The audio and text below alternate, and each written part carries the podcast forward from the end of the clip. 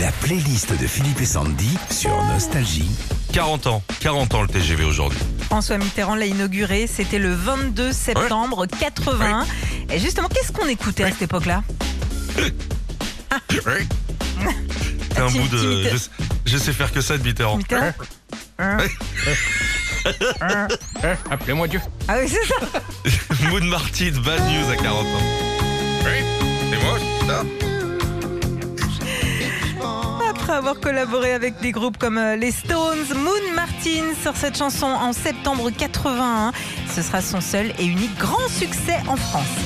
Cette chanson a le même âge que le TGV, Pierre Bachelet. Et moi je suis tombé en esclavage de ce sourire, de ce, De ce visage.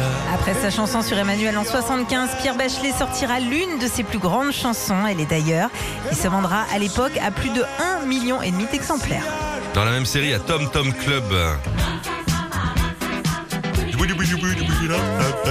En 80, certains des membres du groupe Talking Heads décident de monter un groupe de leur côté, c'est le Tom Tom Club.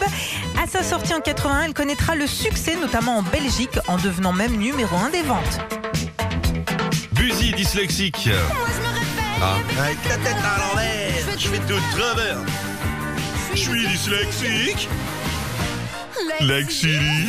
Alors qu'elle passait les auditions pour faire partie du film mu- musical Aurore, Rocky Horror Picture Show, le parolier Étienne Hérodagile repère la jeune chanteuse Buzy. Il lui écrit l'année suivante, en 81, la chanson Dyslexique et ce sera le coup d'envoi de sa carrière de chanteuse. France Jolie, Gonna Get Over You. Eh oui. Aussi a ses grandes chanteuses disco tabernacle, hein, comme la belle France Jolie. Pendant l'été 81, elle sortira ce tube qui lui permettra de vendre des milliers de disques et de faire les premières parties des Commodores, le groupe de Lionel Richie. Retrouvez Philippe et Sandy, 6h-9h sur Nostalgie.